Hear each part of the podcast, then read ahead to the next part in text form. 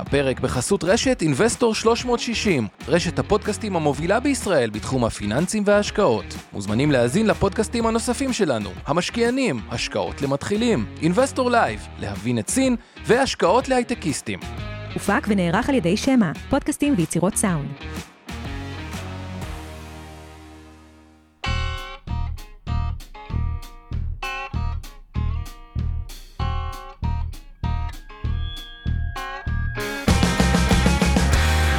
המשקיענים אבנר סטפאק ועומר רבינוביץ' בשיחה חופשית על התחומים החמים ביותר בעולם ההשקעות.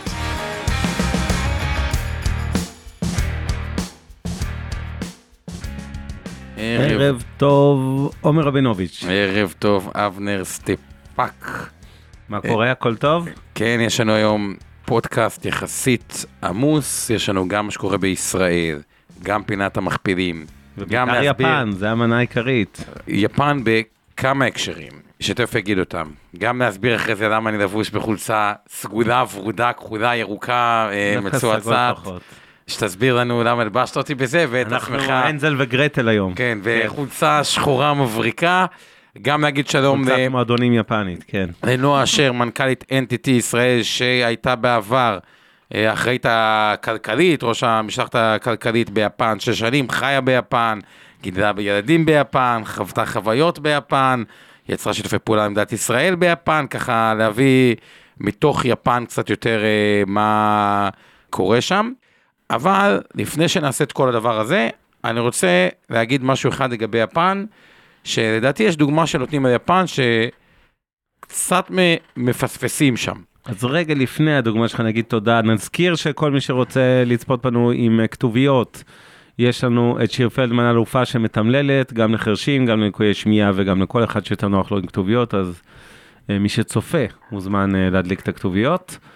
וכמובן תודה לצוות, אורי טולדנו שמפיק לנו את האירוע הזה, והצוות שלך, עמי ארביב, אור חלמיש ואורן ברסקי על התכנים. ועכשיו ספר לנו מה ש... את הפואנטה היפנית. אז, אה, ואם אתם גבר ישראלי ששומע אותנו בגיל 95 עד גיל 100, על וואו, כל... לדעתי יש מיליון כאלה. על. כל גבר אחד יש חמש נשים יפניות ביפן. ב, אז אה, משתלם להאריך חיים. ב- אה, על היחס. הוא 1 ל-5, כשתבינו כמה תוחלת החיים. אה, אבל אה, אם אתם רק בני 20, 30, 40, 50, 60, יש קצת יותר יפניות מיפנים, ואתם עלולים להיות בבעיה, לא שהם רוצים להתחתן. היפנים גם ככה, לא רוצים להוליד ילדים, לא רוצים להתחתן, ובגלל זה גם האוכלוסייה שם אה, מצטמקת אה, אט אט.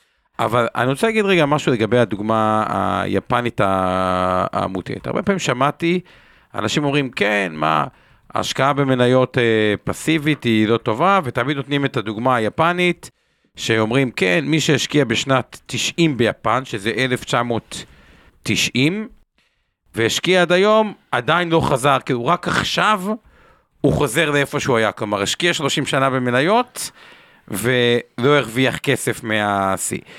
מה ששוכחים להגיד בדוגמה הזאתי, ופה יש פואנטה חשובה על למה להשקיע דווקא לפעמים, ב... או בכלל על גלים בהשקעות, שיפן בשנת 1950 עמדה בפחות מ-100 נקודות. היום המדד, או בשיא הבועה 1990, עמד על קרוב ל-40 אלף. כלומר, בן אדם שהיה לו מיליון דולר, תיאורטית מושקע, במשך 40 שנה, המיליון דולר הפך ל-400 מיליון דולר. אז היום.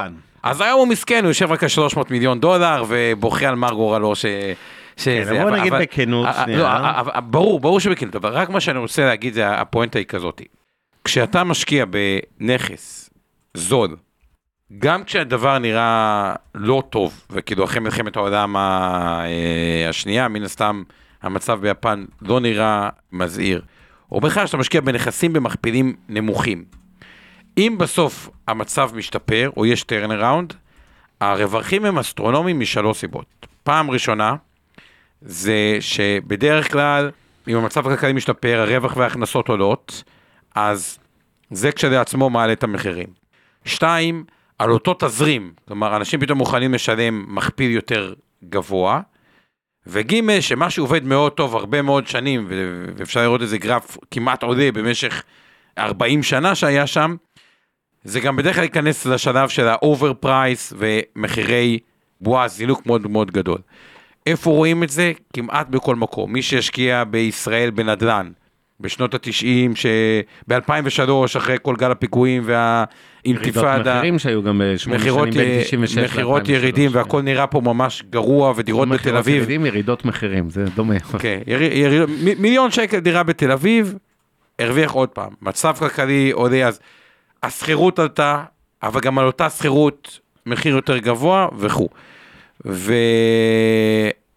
ועל הרבה מאוד אפיקי השקעה אפשר אה, אה, לראות את זה, לדעתי אולי המצב במניות בישראל שמאוד זולות היום, הוא גם סוג של מצב כזה, אבל העקרונות החשובים שאני רוצה להגיד, קניתם משהו זול, הרבה מאוד מהטעויות מוכרים אותם גם הרבה פעמים מהר מדי. עשיתם 100%, 200%, זה בדרך כלל הגל הזה של משהו משתפר, המכפילים עולים וזה, הוא, הוא יכול להיות גל ארוך, אבל תזכרו, יהיה קטע, כי ככה זה תמיד קורה, שהוא מגיע ל overprice, כי כולם אומרים, טוב, אם משהו עבד, הוא ימשיך לעבוד וכו', קצת אולי אני מתחיל לזהות את זה, זה עוד לא שם, זה לא- לא הגיע ל over אתה price, מדבר על יפן או על השווקים? לא, בכלל, בעולם, לא, עכשיו ב- שאתה אומר, על איפה כל אתה מזהה נכס. את זה? לא הבנתי. לא, אז קצת בנדל"ן בארץ זה היה. אחרי הגל של זה ה-20 הרבה. שנה, זה הגיע לאזורים של שתיים וחצי תשואת שכירות, זה, זה כאילו נמוך.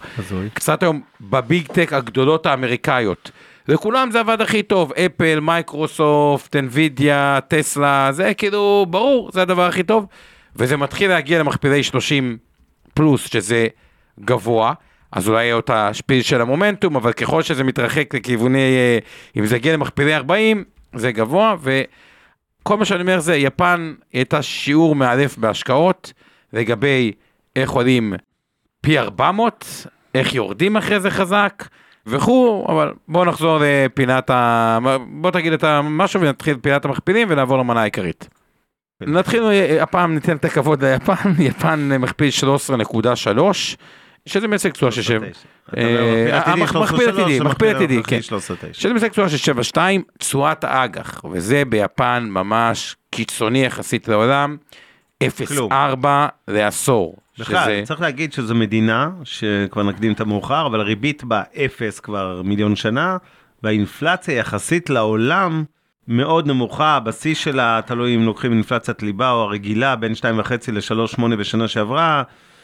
השנה צופים 2.8, זה, זה לא מספרים, אה, כן, זה בשנים גרועות במיוחד, כן, ורוב הזמן אה, האינפלציה אפילו מתחת ליעד של ה-2% של הבנק המרכזי של יפן. נכון, אז בפרמיית סיכון זה נראה טוב, ובהקשר הזה של אג"ח אני רוצה להתעכב ולהגיד עוד מילה.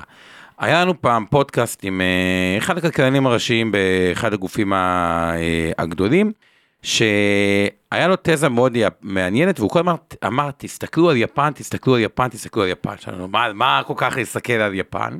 זאת אומרת, תראו, בכל העולם, בעצם מה שקורה עכשיו בכל העולם המערבי, גם בישראל, כאילו, יגיע לישראל, גם בארצות הברית, יהיה תהליך שהאוכלוסייה הבוגרת הולכת ולוקחת חלק הרבה הרבה יותר גדול באוכלוסייה, ויפן היא דוגמה טובה, כי היא הראשונה בעצם בעולם המערבי שהגיעה לתהליך הזה של מעט ילדים והרבה אוכלוסייה בוגרת.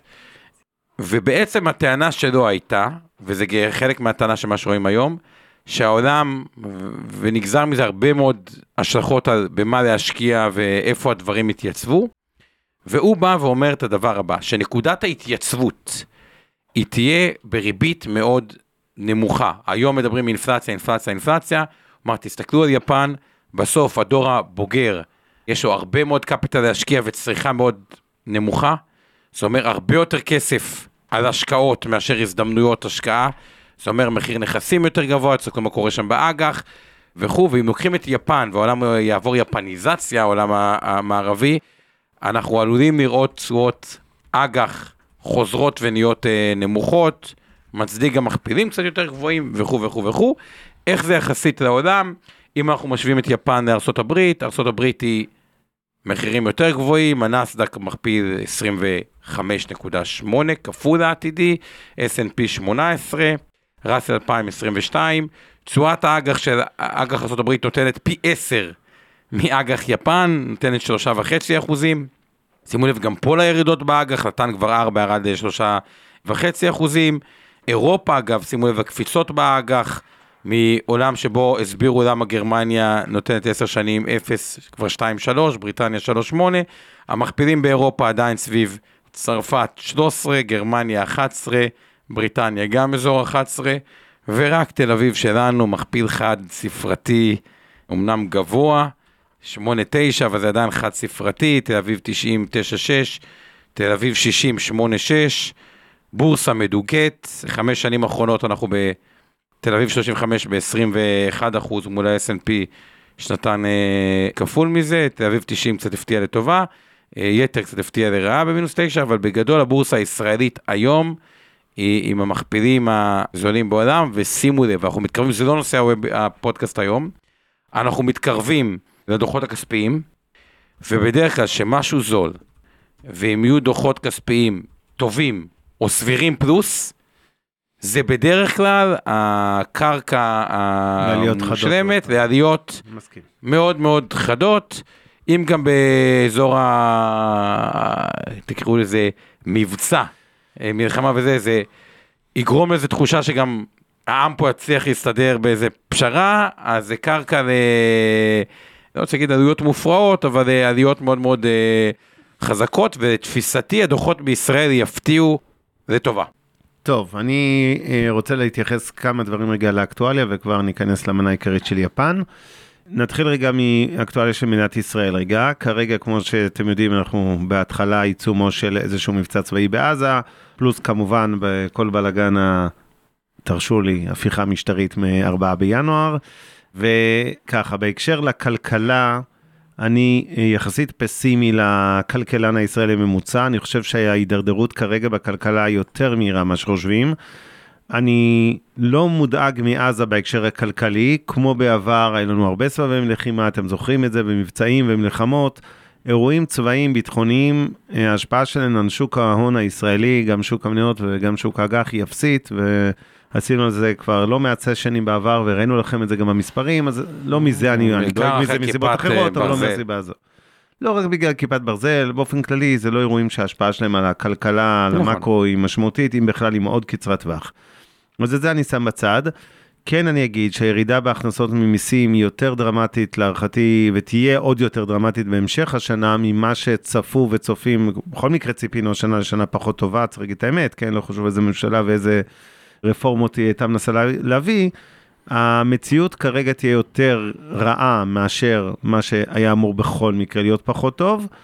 אז אני גם חושב שההכנסות ממיסים ירידה יותר חדה, וגם לצערנו צד ההוצאות, ראינו היום את נתוני הגירעון, אבל באופן כללי גם looking forward, בטח עם התקציב או הצעת התקציב ליתר דיוק שכרגע מסתובבת בשטח, אז גם צד ההוצאות יגדל, ואני מוכן להמר בהסתברות מאוד גבוהה, שכמעט לא משנה איפה ייגמר התקציב הזה, והוא ייגמר בקרוב, והוא יעבור כמובן, כי יש אה, רוב אה, ברור בממשלה. מה שלא יקרה עם התקציב הזה, זה הולך להיות אחת השנים ההיסטוריה הנדירות יותר, שממשלה מעבירה תקציב, ועוד ב, תוך כדי, בזמן קצר לאחר מכן, היא כבר תתחיל אה, לקחת רוורס ולקצץ בלית ברירה. כמו שאמרתי, יש לנו אה, בעיה, נתניהו, לזכותו ייאמר, כלכלה הוא מבין טוב, הוא אחראי בקטע הזה, אני לא חושב שהוא ייתן... אה, לחגיגות של נקרא לזה הגדלת הוצאות, בזמן שהגירעון ילך ויתפח. ולכן, להערכתי, האירוע הזה של התקציב, שהוא אירוע דרמטי, הוא גם אירוע מחאתי, אתם יודעים שיש הרבה מאוד uh, ויכוחים ופרשנויות וכעסים על כל מיני תקציבים שהולכים מפה לשם, משם לפה. אני חושב שהנושא הזה השנה יהיה יותר דרמטי בשיח הציבורי מאי פעם. הוא יעבור בקלות כי יש רוב אה, פוליטי ברור להעביר אותו. אבל כאמור, בגלל שהוא בנוי על הנחות שגויות ואופטימיות מדי, אני מניח שהוא יעבור שינויים מהותיים בהמשך השנה בתחילת 24, תקציב דו-שנתי להזכירכם. אז זה בהקשר הזה. שוק המניות התל אביבי, כמו שאתם יודעים, הוא מהגרועים בעולם כרגע, יחסית, אה, ראינו את זה גם בנתונים קודם בפינת המכפילים. שוק האג"ח חטף את המכה והתייצב, נקרא לזה, אבל עדיין גם הוא בפיגור, בעיקר אגרות החוב הממשלתיות שירדו משמעותית, אה, או בוא נגיד נפתחו פערים הפוכים בתשואות לפדיון של אג"ח ישראל מול ארה"ב. ודבר אחרון שאני רוצה להתייחס אליו, ואז נעבור ליפן, זה הדולר. הדולר גבוה היום בכ-30 אגורות מהשער הטבעי שלו, אני מזכיר לכולם, כל מי שעוקב אחרינו, יש אה, לדולר שער במרכאות אה, כמעט מדויק היום. בשנים האחרונות, אה, כתמונת ראי של אותו גרף אה, ידוע של S&P 500, הקורלציה הכמעט מושלמת שהייתה שם עד 4 בינואר ונפרמה מאז. כן, אבל, אבל פה, רגע, אתה כל פעם כן. אומר את הקורלציה הזאת, ויש איזה סיבה. תשמע, הייתי עכשיו בכנס ושמעתי את כל המנהלי סיבה השקעות. של מה? אני אגיד לך למה? הקורלציה נשברה של הדואר. כולם אומרים, ישראלים מעבירים את הכסף לחו"ל, לא, לא, זה- כסף כיס. זה לא באמת הסיבה. נכון. הסיבה המרכזית היא שאני שמעתי, אה, הייתי בכנס עם פורום של כל המנהלי השקעות הראשיים, אה, כל, רוב מנהלי ההשקעות הראשיים בארץ, וכאמור ידוע במדינת ישראל, עשרה מנהלי השקעות ראשיים מנהלים את רוב הכסף במדינה, אז אני יכול להגיד שזה מדגם מייצג. והלכתי לשאלה, אני שאלתי ממש שאלה ספציפית, כל אחד ואחד מהם, מה אחוז מניות, מה אחוז מטח. וכולם, ללא יוצא מן הכלל, העלו את אחוז המ- המטח. כלומר, לא, ברור שלמה, זה, זה, ברור שלמה, אבל אני אומר, ברמה הטכנית, פעם, כשהשקל היה חזק, גידרו יותר מטח, ומה נכון. זה גידרו פחות מטח? גידרו פחות מטח, זה... העלו את מרכיב המטח, מה זאת אומרת? אה, העלו את מרכיב המטח, זה אבל בין... זה כתגובה לאירועים, זה לא סתם. ברור, חמש ברור. שנים זה התנהל כמו... אה, נכון, נכון, אני רק אומר, זה לא שזה, זה זה, יש כאילו הדברים האלה, ו- וזה גם תלוי בזה, אבל בוא נמשיך הלאה. טוב, יאללה, אז הגענו אלייך, נועה שר, מנכ"לית NTT ישראל, נעים מאוד, ושמחים לארח אותך. שש שנים היית בטוקיו, נכון? הנספחת נכון. הכלכלית של מדינת ישראל שם, שזה, כן. מי שלא יודע, הרבה פעמים מתערבבים, שגריר, קונסול, כל המושגים האלה. אז תמיד בחו"ל יש לנו שני משרדים לדעתי, נכון? משרד החוץ, זה הדיפלומטים יותר, השגרירים, ומשרד הכלכלה, שזה למשל נספח הכלכלי, ויש בטח גם נספח תרבות וכל כן. מיני אה, משרדים אחרים ששכחתי. בכל מקרה, אה, אולי נתחיל דווקא לא מההארדקור וכלכלה ומספרים וסיפורים, אלא יותר דווקא מהחוויה האישית שלך, אז, אה, ביפן? ביפן. כן. ותספרי לנו כזה. ואבנר, בין לבין תכניס מתישהו, יודע מה אנחנו לבושים בבגדים. טוב, בוא, נהרוג את זה כבר עכשיו, כי אני רואה את זה בצ'אטים פה. המגוחכים אמיר, של... אמיר שואל אותנו אם עומר הכל בסדר, שאתה נראה כמו ליצן, או הפסדת באיזה התערבות. הוא לא הפסיד בהתערבות. אני לא זוכר מי כתב לי בפייסבוק, או מישהו אמר, אם אתם עושים אה, ערב על יפן, צריך איסימיאקי. עכשיו, כנראה מישהו שיודע שאני חובב אופנה, אז אמרתי, יאללה, יש לי כמה פריטים איסימיאקי, אז זה נקרא איסימיאקי, אתם בעיקר מכירים אותו בישראל בשביל הבשמים, אבל הוא קודם כל מעצב אופנה, ואחד מהמפורסמים בעולם. וזה ג'קט, אה, מה שהיפנים מאוד טובים זה שני אני- דברים, שתדעו. כן. אחד זה ג'ינסים, שניים זה כל מיני פריטים משוגעים מהסוג הזה, וכל ה... אתם רואים את הכפלים האלה, יש את זה גם קצת אצלי בחולצת אה, מסיבות הזאת. זה כאילו חולצת כפתורים, אבל לא משנה, עם טוויסט, וגם אצלו זה סופר סופר דק, ואפשר לעשות את זה 5,000 כביסות, וכל הכפלים האלה פה יישארו כמו שהם.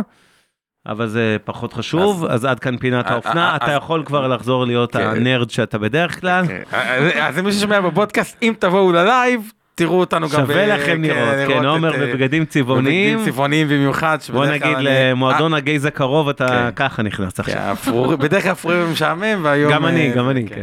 גם אבנר אה, נראה פה... אבל זה, זה דרך אגב אחד הדברים המאוד אה, יפים ביפן, שאתה רואה את יפן של היום ויפן של הלילה. אז כן. זה יפן של הלילה, של כל בדיוק, הצבעים צבעוני ו- ושיבויה והבלגן, ויפן של היום זה כל הסלרים שחור לבן. האלה שהולכים עם החליפות שלהם. שחור לבן, בטלף- אין משהו אחר. בתלם, אסור לך לסטות אה, טיפה מהתלם, כי אחרת אה, הלך וזה עליך. מדהים אגב, כי כל העולם הלך להיות מאוד לוס, גם ביום, זאת אומרת היום בוול סטריט, בלונדון וגם בתל אביב, בתל אביב תמיד היינו פחות אה, רשמיים. המושג עניבה פשט רגל, חליפות כמעט כבר לא קיימות. אפילו בטן שרטס, חולצות כפתורים מוחלפות יותר ויותר בחולצות פולו, זה מתחיל להיות כן. לגיטימי. כאילו הדרס קוד נהיה סופר קאז'ואל גם בעסקים הכי כאילו פיננסיים, אה, משפטיים וזה, אבל ביפן אשכרה כולם ביום יום עם ה...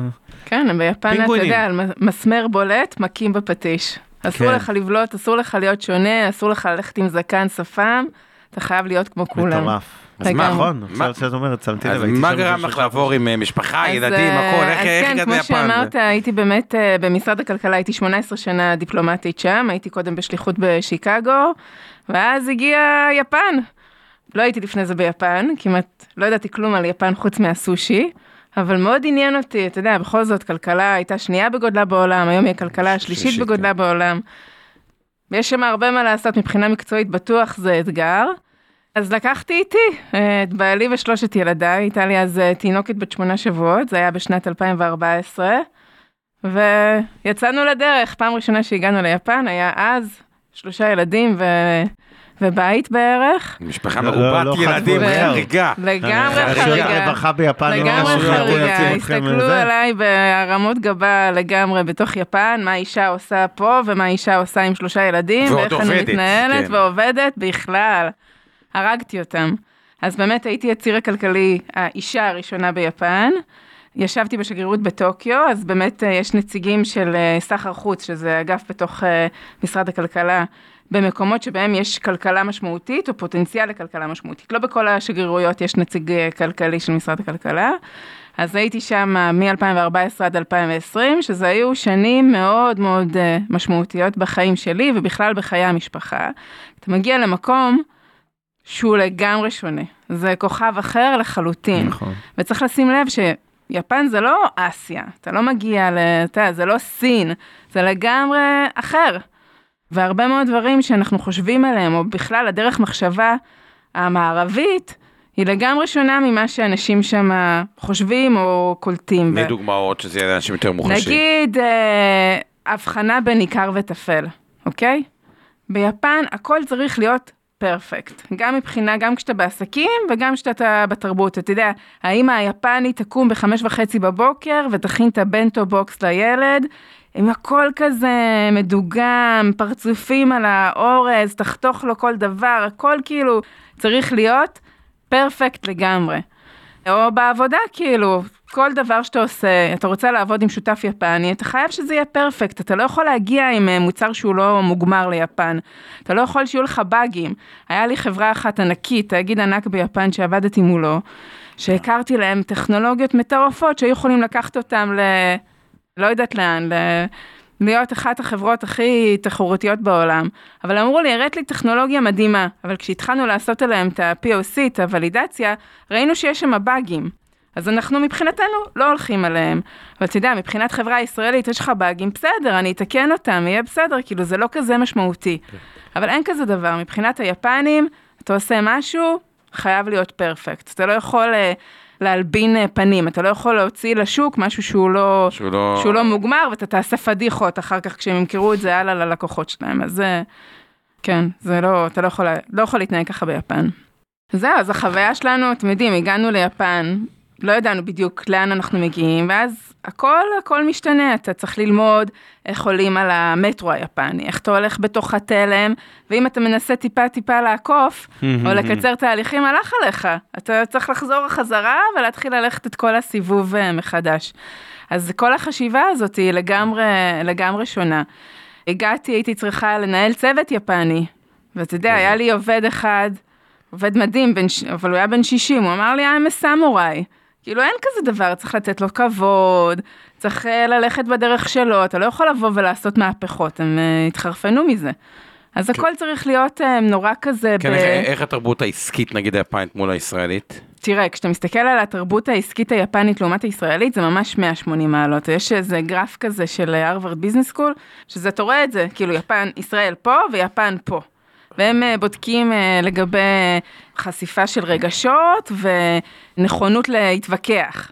אבל יש עוד כן. אלף מדדים אחרים שישראלים הם בדיוק הפוכים מהיפנים. בכל דבר שאתה לא נוגע אוהבים בו. אז כל דבר שאתה נוגע בו, אנחנו לגמרי הפוכים. הראיית עולם שלנו היא לגמרי הפוכה. אני תמיד מסבירה ליפנים שאנחנו הישראלים ב-survival mode. אנחנו חייבים לעשות הכל מהר, ולקבל החלטות מהר, ו- והכל כזה מהר. לפעמים הוא לא מושלם, אנחנו לא מסתכלים במיקרו. אנחנו צריכים שדברים יעבדו, וזהו. והיפנים אצלהם הכל מאוד כזה process oriented. הדרך של הקבלה של, המח... של ההחלטות, נקרא, זה נקרא נמוואשי. שצריך לעבור קודם כל, לפני שאתה מעלה משהו לדיון, לפני שאתה רוצה לעשות איזשהו שינוי, אתה צריך ללכת לכל הסטייק הולדרס ולקבל מכל אחד מהם אישור. הם שואלים אותך אלף ואחת שאלות, חלקם הגדול נראות לך טפלות לחלוטין, אבל אתה צריך קודם כל לענות על כל דבר. עד שאתה יכול להגיע בעצם ולהעלות את זה לדיון, ושבדיון שיטת הניהול של שווייץ, שכולם מסכימים, הכל, הסכמה כן, כן, קולקטיבית. קונצנזוס זה סופר סופר חשוב, הבנתי. ועוד פעם, אתה לא מלבין פנים. זה דבר אחד. דבר שני זה יצירה של אה, וואי, הרמוניה. בישראל מדבר עם סטארט-אפיסטים, לפעמים אומרים לי, אני לא יכול, אה, אני לא אוהב את המנהל שלי, כי הוא מנהל מסוג שמחפש קונצנזוס. אני רוצה שכאילו תהיה לו דעה, כאילו הפוך, כאילו ממש 180. אני רוצה שכאילו, לא לחפש את עצמך ממש קודם, שכאילו, קבל החלטה זו הדרך, גם אם בסוף אני לא מסכים אני אתיישר, אבל הפוך, ממש. כן. ועוד דבר שהוא מאוד מאוד חשוב אצל היפנים זה יצירת ההרמוניה, זה נקרא הוואה.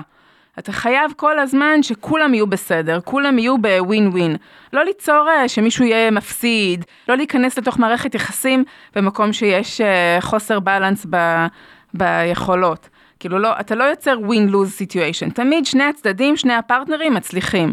אז גם כשאתה מסתכל בשוק היפני, NTT היא System Integrator מאוד מאוד גדול בשוק היפני. כן, צריך להגיד, היום את מנכ"לית NTT ישראל. נכון, היום אני מנכ"לית של NTT, תכף אני אספר קצת על NTT, אבל אם יש לנו לקוחות מסוימים ולמתחרה שלנו יש לקוחות אחרים, אנחנו לא ניכנס לו לתוך התחום, זה הלקוחות שלו, כמו וזה בישראל. הלקוחות שלנו, אין כזה דבר. אתה יוצר מערכות יחסים שהן הרבה יותר ארוכות טווח, יש לך חברות ביפן שקיימות התחרות? כבר אה, סליחה, אני 400 מבין. שנה. בישראל אף לקוח לא עבר אף פעם בית כאילו אם השקעות. הייתי רשות התחרות, אה, כמו שיש בישראל או בכל מקום, או רשות הגבלים עסקיים, הייתי אומר, מה זאת אומרת אתה לא נכנס אבל זה הכל גם מאוד, לטריטוריה של אה, מתחרה, זה מה מאוד אנחנו... governed כזה, זה הממשלה קובעת, זה שלך, זה שלך. אנחנו שוק חופשי יש אנחנו... אה, תאגידים שהם, אתה יודע, הם שמה כאילו והם מאות אלפי עובדים, אתה לא יכול לפגוע בהם, הכל צריך להיות מאוד מסודר. הסדר היפני זה משהו שהוא מאוד בולט, בטח למישהו שמגיע ומבקר ביפן, נכון? כשאתה נכון, מגיע, כן. פתאום אתה קולט. באתי לפה לישראל, באנו לישראל, יצאנו מהבידוד אחרי שש שנים, הבת שלי שהייתה אז כבר בת שש, אומרת לי, אמא, את יודעת, מלוכלך פה כמו באמריקה. מבחינתה ארצות הברית זה היה המקום הכי מלוכלך ש... שהיא הכירה. אז כאילו אין כזה דבר, יש לה, כן. לא, היא לא הייתה, היא נולדה, אה, היא הלכה כן, ישר כן. ליפן. אבל היא, יש לה פירור באצבע, היא לא תזרוק אותו על הרצפה. היא, היא תחפש פח, כאילו, היא לא... זה גם כן עוד דבר ששמים לב, נכון? ביפן אין כן. פחים. נכון, אין זה פחים, נורא. אתה אוכל משהו, אתה שם אותו בתיק. יש לך תיק, כאילו, הכל בתיק, אתה זורק את זה אחר כך כשאתה מגיע הביתה. אתה לא... אין כזה דבר, אתה לא מלכלך את האזור אני ממש זוכר הציבורי. את זה, אני אספר שאני אגב, הייתי כן, פעם ראשונה ביפן לפני כמה אתה גם יש חודשים. לך עסקים ב... יש לי עסק אחד ספציפי, לא אה, חברה בת של, לא בת של מיטב, החברה שאנחנו משקיעים בה בשם ליקווידיטי, שהיא חברת פינטק אה, גדולה, ויש לנו שותפות שם עם הבנק הגדול ביפן, עם MUFG, זה מיצובישי. שהוא בנק. השני. בגודלו בעולם, כן. בדיוק. כן. גדול זה, הוא בעלים גם של מורגן סטנלי, ועוד כן, עוד הרבה כאילו- בנקים הגדולים בדרום כן. מזרח אסיה וכל מיני, בקיצור, ואני זוכר את עצמי קונה גלידה ויש להם כל מיני טעמים כאלה שאין בעולם המערבי, נקרא לזה כל הגלידות תה למיניהם והמאצ'ה והזה.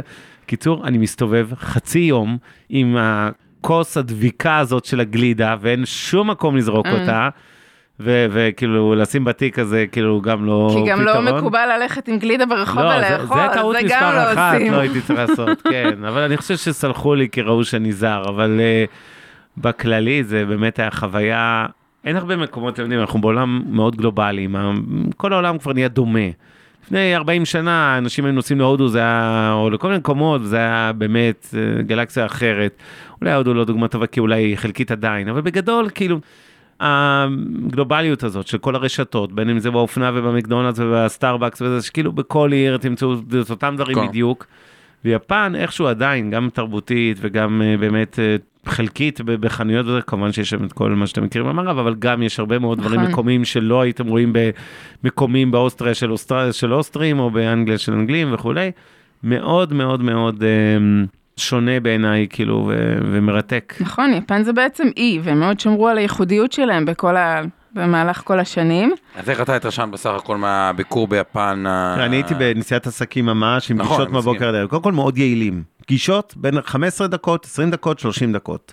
אתה בא לפגישה, אתה יודע מראש, כאילו, אין small talk, ישר נכנסים לעניינים, אתה כאילו לפעמים מקבל אפילו את האג'נדה ברמת כאילו כמעט שאלות מראש, נקודות שנדבר עליהן נכון. וזה, וואי, זה מדהים, אה? כאילו מאוד תכליתי. אתה יכול לעשות ביום אחד איזה 15 פגישות, ב- ב- בניו יורק אתה תעשה חמש ואתה תצא עם ה... כי מדברים, זה, גמור. מצב וזה. האמת כן. זה נכון, גם עם... אה, מאוד יעילים, מסודרים, אין לאחר במילימטר. נכון. מצד שני גם לא מגיעים חצי שעה לפני, כן, אתה, אתה מגיע כמעט בדיוק בזמן. צריך להגיע בדיוק בזמן, תחכה כן. בחוץ, אבל בדיוק, תיכנס בדיוק תחכה בזמן. בחוץ, אבל אתה תיכנס בול על הדקה, על השנייה. ואני זוכר שהיה, פגשתי את כל הבכירים בבנק, והמנכ"ל, והפרזידנט, וכל הצ'רמן, וכל הטייטלים האפשריים. ואחד, בתוך 20 ומשהו פגישות שהיה לי בשבוע איתם, אחד איחר. אני לא יכול לתאר את הדרמה מהאיחור שלו. עכשיו, כאילו, זה השיחת ה... לא אצלי, כן, אבל הם כל כך הרגישו לא נוח. איחר ב... אני מדבר איתך שלוש-ארבע דקות, כן? בטח. בישראל זה אפילו לא איחור אופנתי, זה כלום. אני שמעתי פעם על צוות ישראלי שהגיע ללקוח, הם, אה, היה להם כזה סדנה של יום, יצאו באמצע להפסקה, איחרו בכמה דקות מ- לחזור מההפסקה, הלקוח קם, ברגע שהצוות הישראלי נכנס, אומר להם תודה רבה, אני בזאת סיימתי. וואי, זהו, וואי. אין כזה דבר, הלקוח הוא המלך. אתה לא יכול לעשות לו כזה דבר, אתה לא יכול אה, to disrespect אותו. אין, אז אה, זהו. חזרו לארץ. אבל כמה. אז, אבל אתה, אז, האמת זה מדהים, לא הכרתי את הרבע שעה 20 דקות חצי, זה, כן? תשמע, האמת צריך לקחת את זה קצת לארץ, כאילו... כן, אני. אתה, אתה מבקש פגישה של חצי שעה, זה ארוך מדי, מה נדבר כל הזמן הזה? כן, בדיוק. הכל צריך להיות מאוד ממוקד ותכליתי. אבל כמה נשים ראית בכל הפגישות שואף האלה? לאפס, יש חברת. הנהלה אחת בכירה כן. שפגשתי, וכן, הייתי... היה לי גם קצת, עשו לנו חוויות תרבותיות, הארוחות כן. ה... כן. אז רגע, היא לא אה, סתם שאלה את טוב. השאלה הזאת על למה נשים, נכון. כנראה שיש פה איזה זה, אז רגע, כן. תסבירי למה יש כל כך מעט נשים, וגם עוד זווית מעניינת, אם את כבר מעלים את הנושא הזה, איך את קיבלו אותך בתור אישה בכל הדבר הזה, כי תרבות שבה הגבר יותר עובד, האישה קצת יותר אה, נכון. בבית, גם אמרת משהו בשיחה המקדימה שהוא מאוד מעניין לגבי כשהגבר מפסיק לעבוד, מה האישה עושה איתו, Useless. אז, אה, אז, אז בואי תתני ככה. כן. אז, אה, אז באמת אה, אין כמעט נשים, ב- בטח לא במשרות הנהלה בקורפורט היפני. עכשיו היה עוד פעם, קישידה, ראש הממשלה הנוכחי, הוציא, לא יודעת אם זה בדיוק חוק, אבל איזושהי בקשה שיהיו 30 אחוז מנהלות נשים בקורפורט הגדולים היפנים, בתאגידים הגדולים היפנים. אבל זה לא באמת קורה, כי צריך לגדל את ההנהלה הזאת במשך עשרות שנים. אה, אז הרבה פעמים נשים באמת יפניות שאנחנו רואים סופר מוכשרות, אה, מהנדסות, אה, תואר שני מאוניברסיטאות בינלאומיות, מתחתנות, ברגע שהן מולידות ילדים, נעלמות. הן לא קיימות יותר, הן לא נכנסות לשוק העבודה, כי הן מאוד מאוד dedicated לא, לגדל את הילדים. וברגע שהם, אני דיברתי מה זה ילדים? יש ילד אחד, כאילו. לא, אז כאילו- כן, אז ילד אחד. פעם היה לי, הייתה לי חברה שהבת שלה הייתה עם הבת שלי בכיתה, אז אמרתי לה, בואי תעבדי אצלי, חיפשתי עובדים, והיה לה תואר שני, לא יודעת, מקולומביה, משהו כזה, זו אישה מדהימה. אמרתי לה, אבל למה את לא עובדת? הילדים יוצאים מהבית בשבע בבוקר, חוזרים הביתה באיזה שש בערב. בואי תעבדי אצלי. אמרה לי, לא, אם אני עובדת אצלך, המשפחה שלי תחשוב שבעלי לא מצליח לפרנס אותי, ושאני לא נותנת מספיק לילדים שלי. אז כאילו מבחינתה, זהו. היא לא עובדת, הלכה לטניס, יוגה כל היום, עשתה את הבנטו בוקסס לילדים שלה בבוקר, ובזה היא סיימה. אז אה, זו בעיה מאוד מה, רצינית. זה מגיע ממקום של מה? של כבוד? זאת התרבות, הכבוד למשפחה, החשיבות הזאת של ה... זה הערך העליון. וזה מדהים המשפחה. שמצד שני, כל כך הרבה צעירים לא רוצים בכלל להקים משפחה, לא רוצים להתחתן, לא רוצים נכון, ילדים, הרבה לא יותר רוצ- אפילו מה... לא רוצים, זה, אתה. אתה כאילו, אשתך מצפים שתפרנס אותה. כן, שאתה, מצב מוזר קצת. כן. והיפנים היום, אה, הם אה, מאוד מאבדים את היכולת אה, לתקשר, הרבה פעמים אתה מרגיש את זה. גברים יפנים לא מתחתנים, כי הם לא מצליחים לתקשר בכלל עם נשים, הם לא יודעים מה לעשות עם עצמם, אז... יש אה, שם גם תרבות בובות, שלא ניכנס לזה, אבל... כן, אה, עדיף שלא. אז זה, זה משהו שמאוד שונה. אז באמת, להכניס את הנשים לשוק העבודה היה אחד ממטרות העל, זה עוד התחיל, הרומנומיקס, עוד התחיל בזמן שראש ממשלה, זיכרונו לברכה, אבה היה. כן. אז uh, ניסו להכניס את הנשים יותר לשוק העבודה היפני בשביל לחזק את הכלכלה היפנית, כי בעצם האוכלוסייה הולכת ומצטמקת, כמו שאמרת, אז חייבים לטפח גם את הנשים, שהם 50% מה, מהאוכלוסייה, בגילאים מסוימים. באמת בגילאים המבוגרים יותר הם הרבה יותר, הם חיות לפעמים עד גיל אה, אחרי 100. ביפן כן. אני זוכרת, אחרי אנשים שהיו מגיעים לגיל 100, היו מקבלים בקבוק סאקיה ושתי כוסות. והיפנים הפסיקו את זה, הממשלה היפנית הפסיקה את זה, כי היו כל כך הרבה אנשים שעברו את גיל 100. זה היה סעיף אז, יקר אה, בתקציב. כן, אז זה היה יקר מדי בתקציב, הורידו את ההצעות ה... אם נחבר את מה שאמרת הממשלתיות. עכשיו לכלכלה, אז נגיד רק למאזינים שלנו שהשיעור ההשתתפות של נשים בשוק העבודה היפני הוא רק 45 אחוז, וזה אחרי שהוא עלה משמעותית, הוא היה חצי מזה.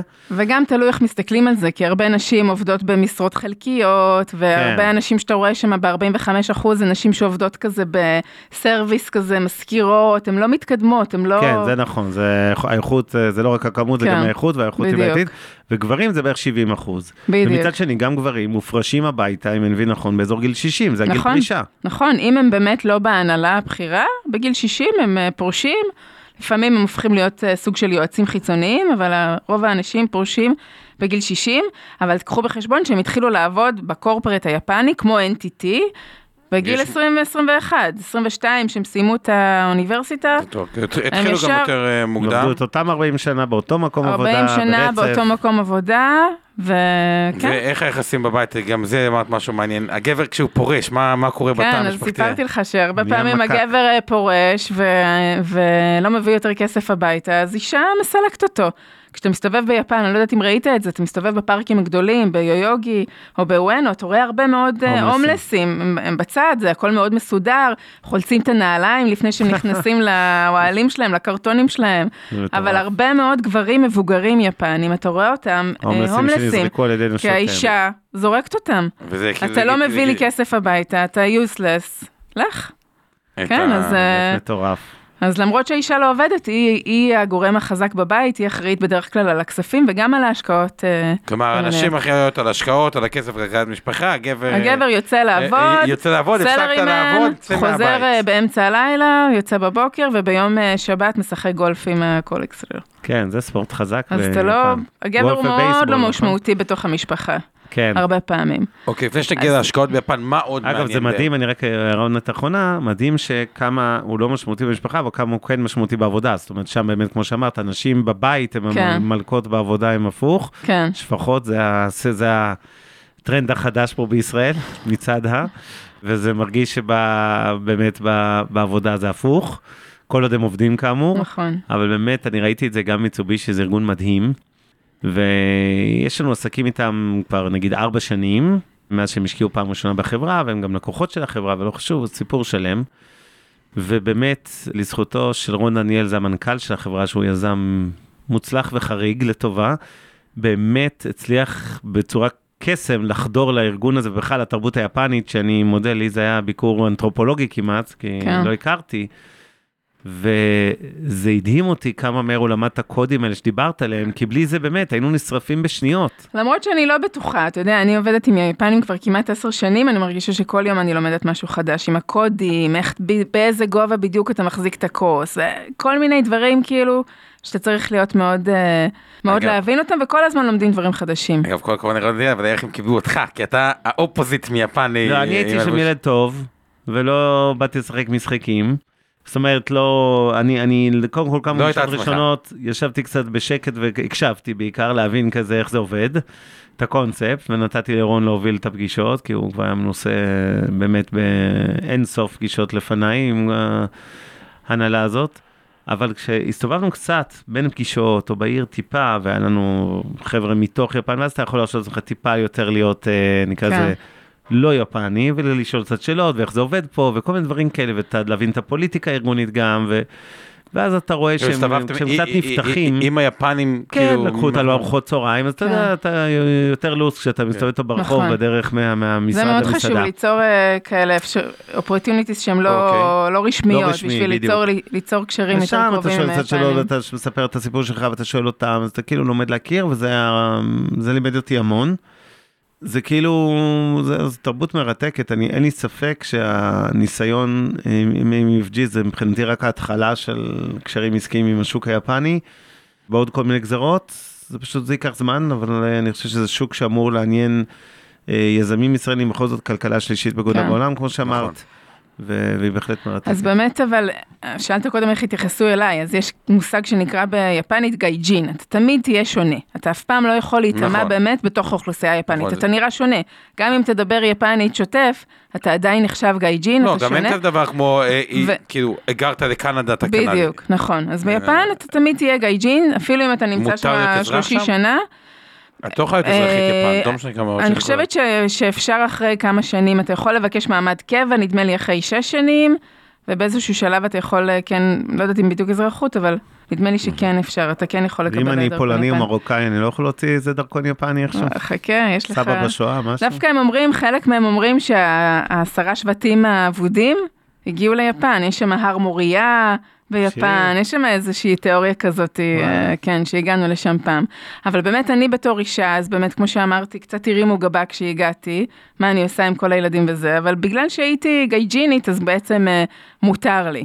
הייתי הרבה מאוד, השתתפתי בהרבה מאוד כנסים ששאלו אותי על ה-work-life balance, איך אני עושה את זה, איך עושים את זה.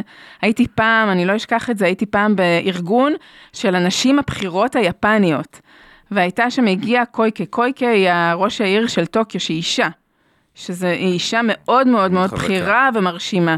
אחת הנשים שהיא מנכ"לית של איזה חברה, שאלה אותה, אבל איך את ממשיכה להיות קוואי? קוואי זה חמוד ביפנית, שזה סופר חשוב, כן. זה מושג מאוד, הקוואי, האנימה וכל הבובות וכל כן. הדברים האלה, כל הסמלים היפניים, קוואי זה משהו שהוא מאוד מאוד חשוב, ואישה צריכה להיות קוואי. אז מישהי שאלה אותה, איך את ממשיכה להיות קוואי? כאילו שזה- חמודה וכאילו... היא העיפה לה שם, אני לא- לא kawaii ולא זה, אני פה מנהלת ואני מנהיגה ואני ה leader של, אה, של טוקיו. וזה.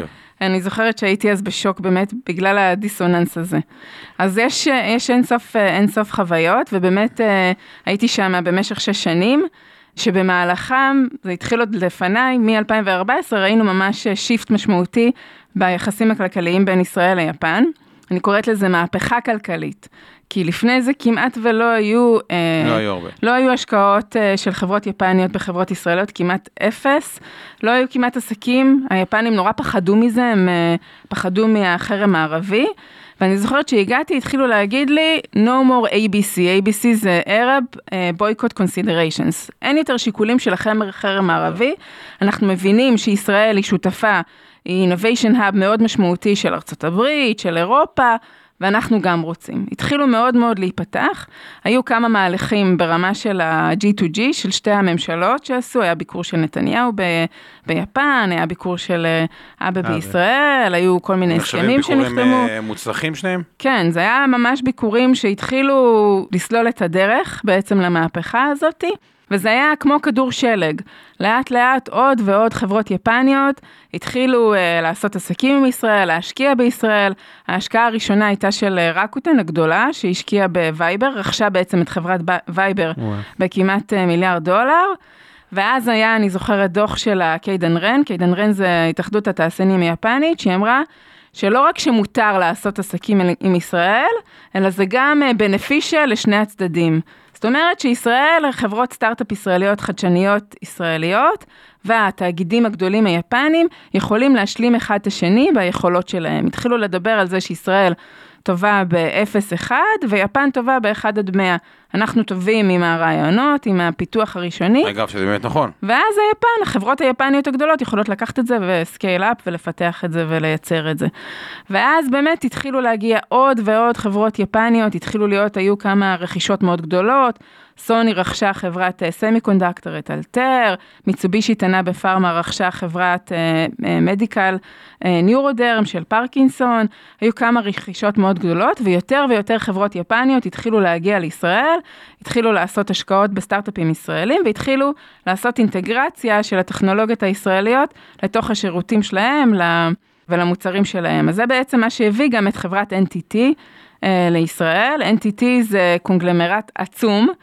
שלא מוכר בישראל מספיק, זה חברת הטלקום של יפן, זה הבזק היפני, הוקם לפני 150 שנה, ניפון טלגרף אין טלפון, עוד בימים של הטלגרף, וזו החברה השנייה בגודלה ביפן, כמעט אלף חברות בת היום ל-NTT. שאת מנכ"לית של אחת מהחברות. אני המנכ"לית של NTT ישראל, נכון, אני ה-990 ומשהו. 330 אלף עובדים ברחבי העולם, Fortune 100 באזור ה-60 בעולם, וממש לא מוכרת בישראל. מה התפקיד שלך פה?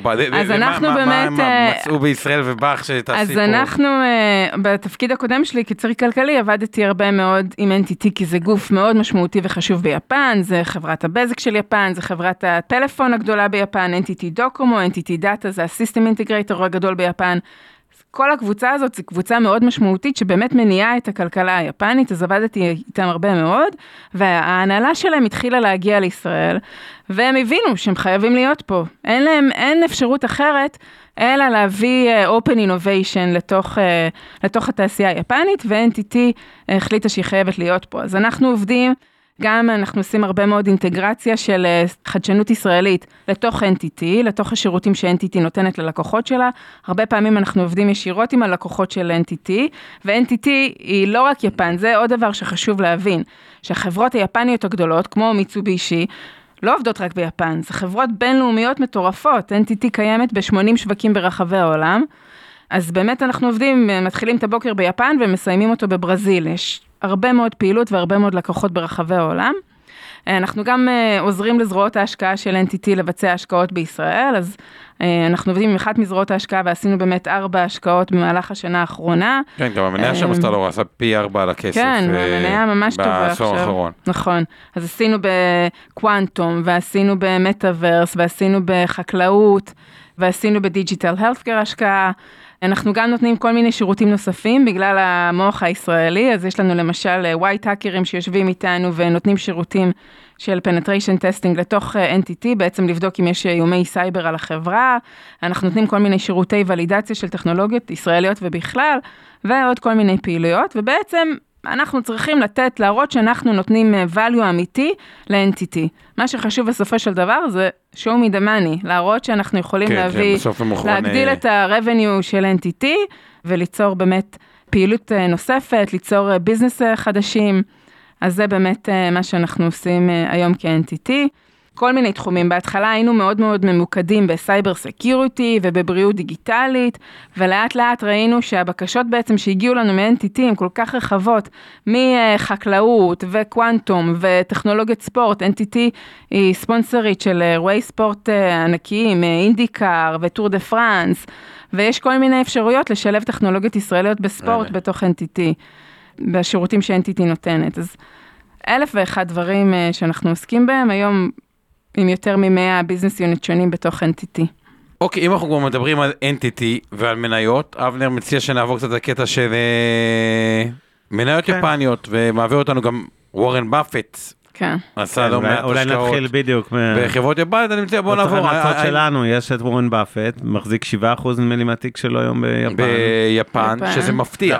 זה הרבה, כי הוא אומר Believe in America, Believe in America, והוא קצת... כאילו, זה נחשב אה, בדיוק, לא הרבה, המון, כאילו, במונחי אה, וורן באפט. אה, בוא נתחיל, אבנר, עם מה, מה אתה מוצא שם, תרגישי חופשי גם... אה, כן. אז, אז נחזור למה שאמרנו קודם כל, לגבי מכפילים, אנחנו מדברים על מכפיל של 13-14, תלוי אם מסתכלים מכפיל היסטורי או מכפיל עתידי, שהוא uh, סביר, לדעתי, בוא נגיד ככה, הבעיה העיקרית, אתה יודע, הרבה פעמים ניתחנו שווקים באסיה בכלל, את הודו והרבה מדינות, והתייחסנו המון לדמוגרפיה, כי הם פקטור משמעותיים להשקיע בזה. אם זה היה הפקטור, אז כמובן, יפן שמתכווצת כל שנה נטו באוכלוסייה, קצת, בערך בחצי אחוז. נכון, שזה לא כזה, אוכלים קצת, אבל זה אחרי 20 שנה, אתה פתאום עם אה, מינוס 10 אחוז, ובארץ, ואת גם יכולה להגיד על זה, לא מכירים את המונח להרוס בית בשביל להרוס בית, ביפן יש את זה. ביפן כל 30 שנה הורסים את הבית. אין, אה, בונים מחדש. לא בונים מחדש, יש בתים שלא כן, בונים. כן, ויש כאילו... לך את כל הכפרים האלה של הבובות שראינו, שהם, אין אף אחד, אף אחד לא גר בהם יותר. כפרים נטושים. כפרים נטושים, כמו עצומים. כל המושבים, אה, תחשבו על אה, בני ציון נטוש. לא, אבל... זה, יש לך מאות אלפי, אלפי בתים נטושים, אף אחד לא גר בהם, זהו. מטורף. תמשיך. אז אני אומר, קודם כל, בתזה הבסיסית זה שוק מעניין, אבל לא, אף פעם לא אמור להיות אה, מרכיב דרמטי מדי בתיק ההשקעות שלכם. אני אגיד עליו שני דברים. קודם כל, בשוק המוסדי בישראל, בגמל, פנסיה, השתלמות שלכם, המרכיב היפני נע בין אחוז לשני אחוזים וחצי מככה דגימות שביצעתי בכמה, אה, אצל כמה שחקנים, כלומר, הוא לא משמעותי. אני כן אגיד, רוב החשיפה היא דרך תעודות סל ומדדים ופחות בקנייה של מניות ספציפיות, למרות שיש גם כמה מניות שמוחזקות, כולל NTT. אני חושב שאחת הבעיות של השקעה ביפן היא נושא המטבע. Mm-hmm. ואם נסתכל על השנים האחרונות, גם בשנים שהיו טובות מאוד לשוק המניות, בדרך כלל, עוד יותר בצורה קיצונית, גם אנשים שהשקיעו בנסדק, נגיד, הפסידו על הדולר, נכון? הדולר היה נחלש חזרה, אז לפעמים אנשים עשו ב-2021, 20 אחוז תשואה נניח בתיק ההשקעות שלהם הם דולרית במני, במניות בנסדק, אבל הם איבדו חצי מזה חזרה על המטבע ונשארו עם 10 אחוז. ביפן זה פשוט יותר חמור. כלומר, אם אתם משקיעים ללא גידור, אז גם בשנים מאוד טובות של שוק המניות, הרבה פעמים כל הרווח יאחל לכם בעצם על ידי המטבע, ולכן כנראה שצריך לגדר את המטבע, מי שכבר שוקל להשקיע, ובדרך כלל אנחנו לא מתעסקים בגידורים, אבל בשוק היפני זה אה, המלצה חשובה. לגבי העניין של... אה, כן, מה זה חשובה? זה מ-2021 ב... אוקיי, ת- ת- תמשיך. לא, כן, ממש, כן, כן, כן, כן. זה זה מטבע ממש שם... כן, עכשיו, כן. הכלכלה לא צומחת כמובן יותר מדי, זה אולי אה, אחד החסרונות העיקריים, זה גם מתכתב כמובן עם הסיפור של האוכלוסייה. ה-GDP growth rate של כן, התוצר הוא באזור וחצי, אחוז, אחוז הכל. וחצי, מספרים שנמוכים, נזכיר ממוצע עולמי רב שנתי הוא באזור, בעשורים האחרונים, עשור האחרון זה נגיד שלושה אחוז, אז יפן מתחת לממוצע, ישראל קצת מעל לממוצע, שנה שעברה נגיד אנחנו היינו בשישה אחוזים וחצי, יפן אה, סיימה ב-1.1 אחוז, כך שיש פער אגב, גם משמעותי. גירעון לא כזה קטן, של חמישה אחוזים מה-6 אחוזים, ויחס חוב תוצר של 260 אחוז. סתם כדי להבין, ישראל היא בערך על 60 אחוז, כן. ארצות הברית כאילו, נקרא לזה אזורי המאה, ואירופה, 260 אחוז זה יחס חוב תוצר בי פאר, הכי גדול בעולם. עם התשואה הנמוכה בעולם, הרבה טענות שזה גם שוק מלאכותי, שכל הממשלה מחזיקה בעצם את שוק האג"ח שם. מצד שני זה שוק סופר יציב, בוא נגיד בכנות, נתוני אינפלציה, נתוני אה, צמיחה, כמו שאמרנו, לטוב ולרע, גם אם הם לא תמיד אה, מצוינים, הם, הם שומרים מאוד יציבות, זה שוק מאוד לא תנודתי. ובוא נגיד, בעיניי, בשורה התחתונה זה אמור להיות מרכיב לא שמן במיוחד של תיק ההשקעות המנייתי שלכם, כחלק ממה שאנחנו תמיד מדברים על אסיה, אני כן מאמין גדול באסיה. אה, אבל אני בכנות מאמין יותר בשווקים המתעוררים של אסיה, אינדונזיה, מלזיה, סינגפור, אה, תאילנד וכו'. ביפן היא יותר כזה, בעיניי, מדינת value מאשר growth, אה, נקרא לזה ככה. אני נוטה להסכים, תראו, תמיד חברה מעניינת כחברה ספציפית, תמיד יכול להיות ב... כאילו, בטוח שיש ביפן, אני לא מומחה לשוק היפני, אז קטונתי, יש את נינטנדו, שבמכפיל 14, שזה לא נראה מאוד יקר. לחברה, 50 מיליארד דולר שהרבה מכירים אותה, זה אולי uh, דוגמה בולטת שכנראה, כנראה, אם נינטנדו הייתה בשוק האמריקאי, אני מעריך שהייתה נסחרת במכפילים יותר גבוהים אה, מזה כשאני מסתכל על הנתונים שלה, שזה רווח מאוד גדולים, 27 אחוז וכו', אז ברמת החברה הבודדת אפשר, אגב, וזה עוד יותר כלפי מטה, כי כל החברות האמריקאיות שאני מסתכל על זה, תיקחו את אמזון, 176 מיליארד חוב, 64 מיליארד מזומן.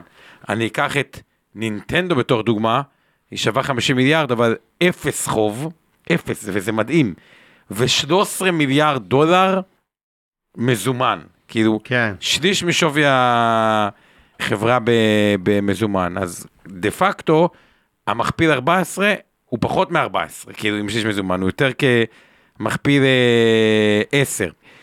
אז גם פה שלוקחים את המזומן זה יכול להיות, אבל כשוק לא היה עוד ניסוי בעולם, זה ניסוי חדש. מה קורה לשוק שהוא בראנוף באוכלוסייה, מונח ראנוף זה כמו בנפט, כאילו עסק שמאבד לקוחות, מה קורה למדינה שמאבדת אוכלוסייה. אוכלוסייה באופן קונסינטנטי, ובניגוד לאירופה, שהרבה מצמידים את אירופה בגלל תרבות הילד אחד, לא נראה שזה באמת כזה משפיע על אירופה, כי אירופה יש בה תרבות של מהגרים. כלומר, היא בסוף יכולה לקבל גרמניה, מפולין, מזה, מכל מיני מדינות, וזה חלק מהתרבות שם. ביפן זה פחות תרבות של מהגרים. כאילו, יפן זה- מאוד זה- סגורה היא למהגרים. מאוד מאוד מאוד. סגורה, ההגירה. כלומר, זה run-off בלי מהגרים, וזה ניסוי. כלומר, אני לא הייתי מתחיל לקנות תעודות סל על אה, יפן, כן יכול להיות בשווקים שמכפילים נמוכים, כשיש חברה שהיא בינלאומית והיא לא מושפעת מהשוק היפני, פשוט אפשר לקבל אותה יותר בזול מהמקבילה האמריקאית שלה. וזה ככה למי שככה רוצה להסתכל יכול להיות מעניין, אני הבאתי את נינטנדו בתור דוגמה שככה הסתכלתי קצת ונראה לי על פניו מאוד מע- מעניינת, אני פשוט לא צרכן של זה, אבל מכיר ו- וזהו, חוץ מזה נראה לי כאילו, היא מדינה שאפשר לעבור שם על מניות ומי שרוצה לחקור, כי הוא מקבל מכפיל יותר נמוך מהאמריקאי, אבל לא, לא, לא הייתי משקיע גורף במדד, מה גם, תחשבו, יש תחומים, נגיד בנקאות, בנקאות בישראל בהגדרה זה יציב, למה? תחשבו על דירה בארץ, דבר אחד ידוע, גם אם מחיר ירד, תמיד יהיה לזה דורש, מה הכוונה? יש תחתית, כלומר, יהיה מישהו שירצה את זה, ירד 15 אחוז, 20 פחות. במדינה שבה האוכלוסייה מתכווצת ב-10 אחוז, ערך דירה יכול לרדת לאפס. זאת אומרת שכאילו, נתת מאות משכנתה אלפי למישהו, דירות נטושות. כן. הבנק יכול, כאילו, פתאום משכנתה, אתה שואל את עצמך, רגע, אם זה ננט... כאילו, מה קורה שזה ננטש? זה כאילו, לא כזה בטוח. כאילו, כל מיני נכון. דברים, משרדים בארץ, עכשיו בנינו over, כנראה. אבל אתה יודע, וואלה, עשר שנים לא יבנו אף משרד, האוכלוסייה גדלה ב-20%, זה יתמלא. מה קורה שבנית over, וזה קצת מה שקורה בסין, והאוכלוסייה מתכווצת ב-10%. כאילו, פיל לבן. עכשיו, פיל לבן כזה זה כאילו, זה אירוע. זה אירוע שיכול להקריס בנק, זה אירוע שיכול... אגב, זה גם יקרה בסין. אז כל הניסוי הזה, במדינה שצמחה, אפילו היה בה overshooting כאילו בבנייה, לתוך אוכלוסייה יורדת, הוא מאוד מאוד שונה מ-overshooting בבנייה לתוך אוכלוסייה עולה, ואין חקרי מקרים, זה כאילו ניתוחים שיבואו בעוד 10 שנים ו-20 שנה, אבל אין יותר מדי data לנתח את זה עדיין, כי זהו, זה האינפוטים ש... שלי, נראה לי משפט, נעשה כזה סבב סיכום כזה של כל, אה, של כל אחד מאיתנו. אני אגיד שמבחינתי שוק המניות היפני הוא בניוטרל פלוס, אבל עם גידור. אומרת, buy חלש נקרא לזה, זאת אומרת לא זה, בכל מקרה לא אחוז משמעותי ורק דרך תעודות סל. זה הכותרת שלי. לגבי שוק המניות, שוק האג"ח אין מה לחפש שם, הריבית אפסית, התשואות אפסיות, זה פשוט לא מעניין, בטח לא בעידן של היום, פעם יפן הייתה אפס וכל העולם היה באפס, היום יפן נשארה באפס וכולנו בריביות נורמליות וגבוהות יותר, ובוא נגיד ששוק האג"ח אה, בעיניי היפני הרבה פחות מעניין.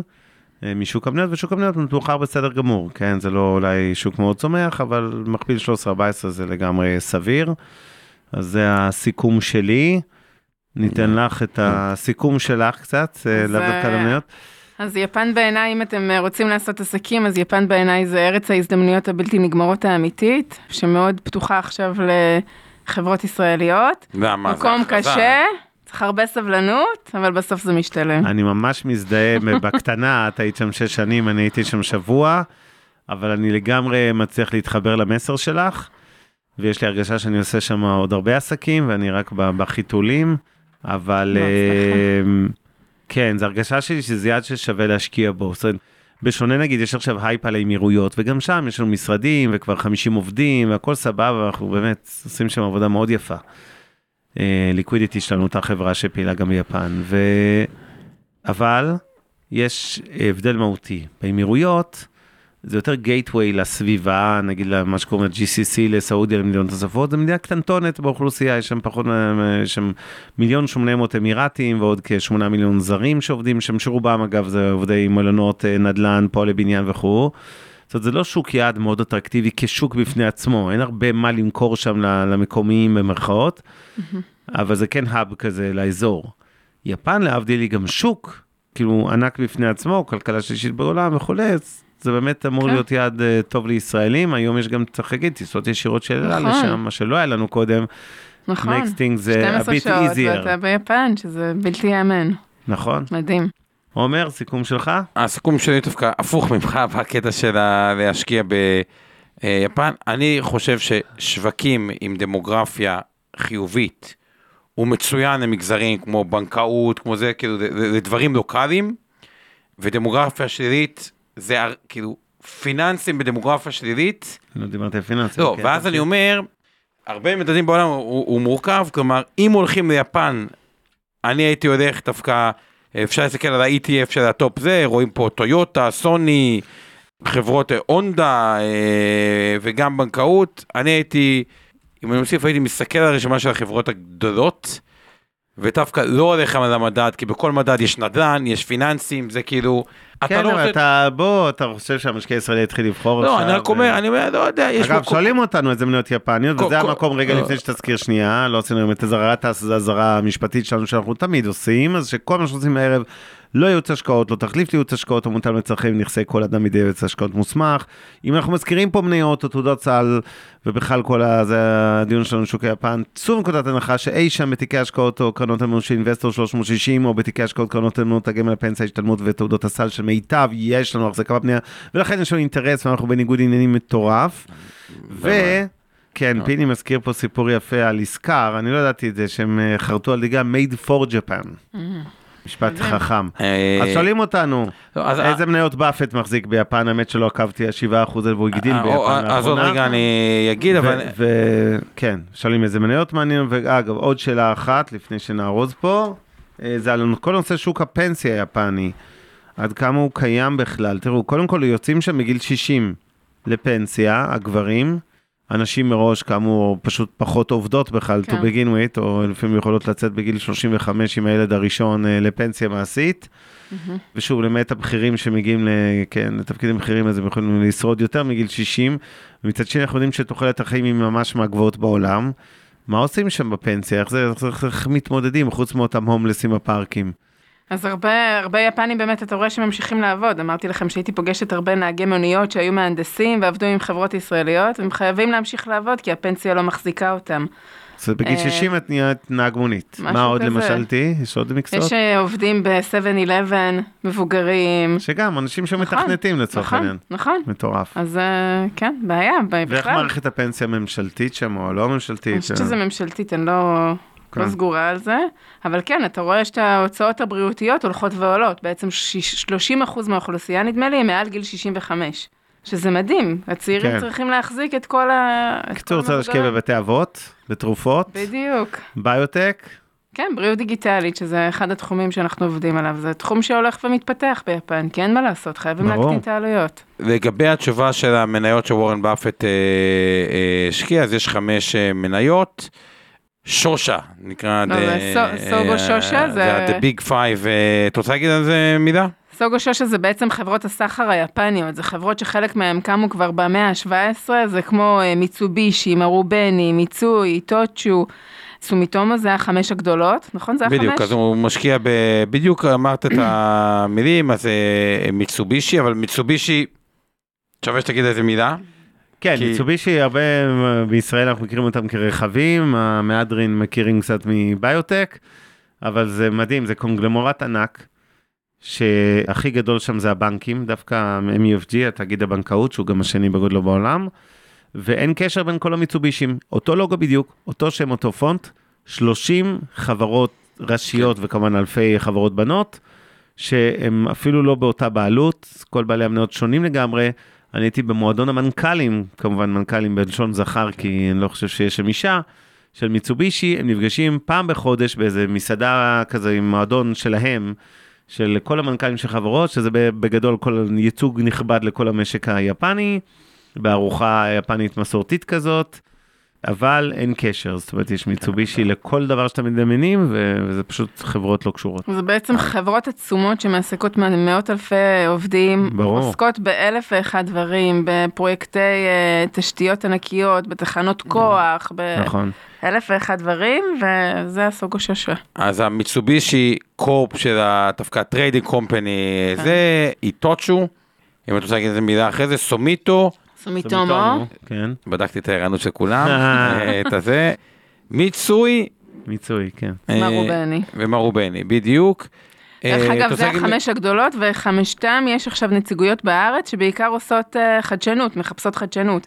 אם פעם הם בעיקר היו עושות יבוא ייצוא, חברות סחר, היו מביאות לפה מכוניות, מוצרי אלקטרוניקה, היום הן ממש באות לפה בשביל לחפש חדשנות ישראלית ולהטמיע אותה בכל מיני פרויקטים שהם עושים. אז זה באפט, אני מבחינת הראש שלי בשוק עם דמוגרפיה עולה, פיננסי ובנקאות, אין איתו בעיה, כי זה תיקי גם אשראי גדלים וגם נכסים עולים, לא דמוגרפיה מוזר. יורדת. פחות אוהב את זה, ובגלל זה הייתי דווקא בצד ה- היפני, מתמודד בכל מה שהוא לא נדל"ן ופיננסים. אה, זה חברות שהן, ה- אין מה החברות, לעשות, הם- הייצור היפני, הם הדברים האלה, ימשיכו לגדול. שנהנות- בדיוק, שימשיכו אה, לגדול, וחוץ מזה, תודה רבה, היה ממש אה, מעניין, בהצלחה גם בתפקיד אה, בארץ. אה, אבנר, אתה רוצה לסיים עם התעשו טוב, או איזה... לא, לא, נדלג גם על פינה חברתית. אה, אני אגיד שאנחנו ב- ב- ביום הראשון שני כזה של מבצע בעזה, אז תעשו טוב, תעזרו לתושבים שם במה שאתם יכולים, מצרכנות לבעלי עסקים, גם אם זה ייקח אה, כמה ימים, נקווה שלא יותר מזה עד שהעניינים ירגעו. גם בלארח אה, את אה, תושבי הדרום, אה, אלה שיש להם איפה להציע את זה. אני יודע שפינו הערב אה, המון המון אנשים משדרות למלונות, לכל מיני מקומות. בקיצור, אז תעשו טוב, זה תמיד חוזר עם ריבית, וגם עם הצמדה למדד, שהמדד גבוה. וזהו, תודה לנועה שר שהייתה איתנו היום והביאה לנו את הזווית היפנית הכלכלית, מנכ"לית NTT ישראל, ובהצלחה פה, נראה לי שיש לך נכון. אה, תפקיד חשוב, את יודעת, הי- היית שגרירה במרכאות כלכלית, לא במרכאות ביפן, עכשיו את צריכה להיות קצת שגרירה של ישראל, בטח בתקופה המאתגרת. הזו שהרבה תאגידים מכל העולם, לא רק מיפן, אה, מסתכלים עלינו קצת שונה מלפני ארבעה חודשים, אז אה, בואו נקווה ש... יהיה פה. עוד אה, ביזנס ושיהיה טוב ושהכול יסתדר לטובה. יהיה, יהיה. יהיה. אז כן, תודה לכולם. וכמובן ש... ש... ש... שבריאות, אה, חיילי צה"ל והכל צריך אה, תמיד אה, לציין. לילה טוב. לילה טוב, טוב. תודה לכל האלופים שליוו אותנו, שיר פלדמן על הכתוביות, אורית טולדנו פה איתנו באולפן, אורן ברסקי, אור חלמיש ועמי ארביב על התכנים, וניפגש שבוע הבא. איך אומרים ביי ביפנית? מתאנה בדרך כלל אומרים, שזה להתראות מחר. מתנה. מתנה. לשלישי הבא, קיצר, וראשון אה, מי שעוקב, ביי בינתיים. לילה טוב. ביי. מעוניינים ללמוד יותר על עולם ההשקעות? האזינו לפודקאסטים נוספים שלנו. המשקיענים, אבנר סטפאק ועומר רבינוביץ' בתוכנית אקטואלית עם כל מה שחם בעולם ההשקעות. אינבסטור 360 לייב, אורן ברסקי ועומר רבינוביץ' מארחים את בכירי שוק ההון ומבינים את הטרנדים החשובים לשנים הקרובות. להבין את סין עם יובל ויינרב, עם כל מה שרציתם לדעת על הענקית מהמזרח. השקעות להייטקיסטים עם צח איציק, שיבנה איתכם תוכנית כלכלית להגשמת החלומות שלכם. והפודקאסט ההשקעות למתחילים, לכל מי שעושה את צעדיו הראשונים בעולם ההשקעות.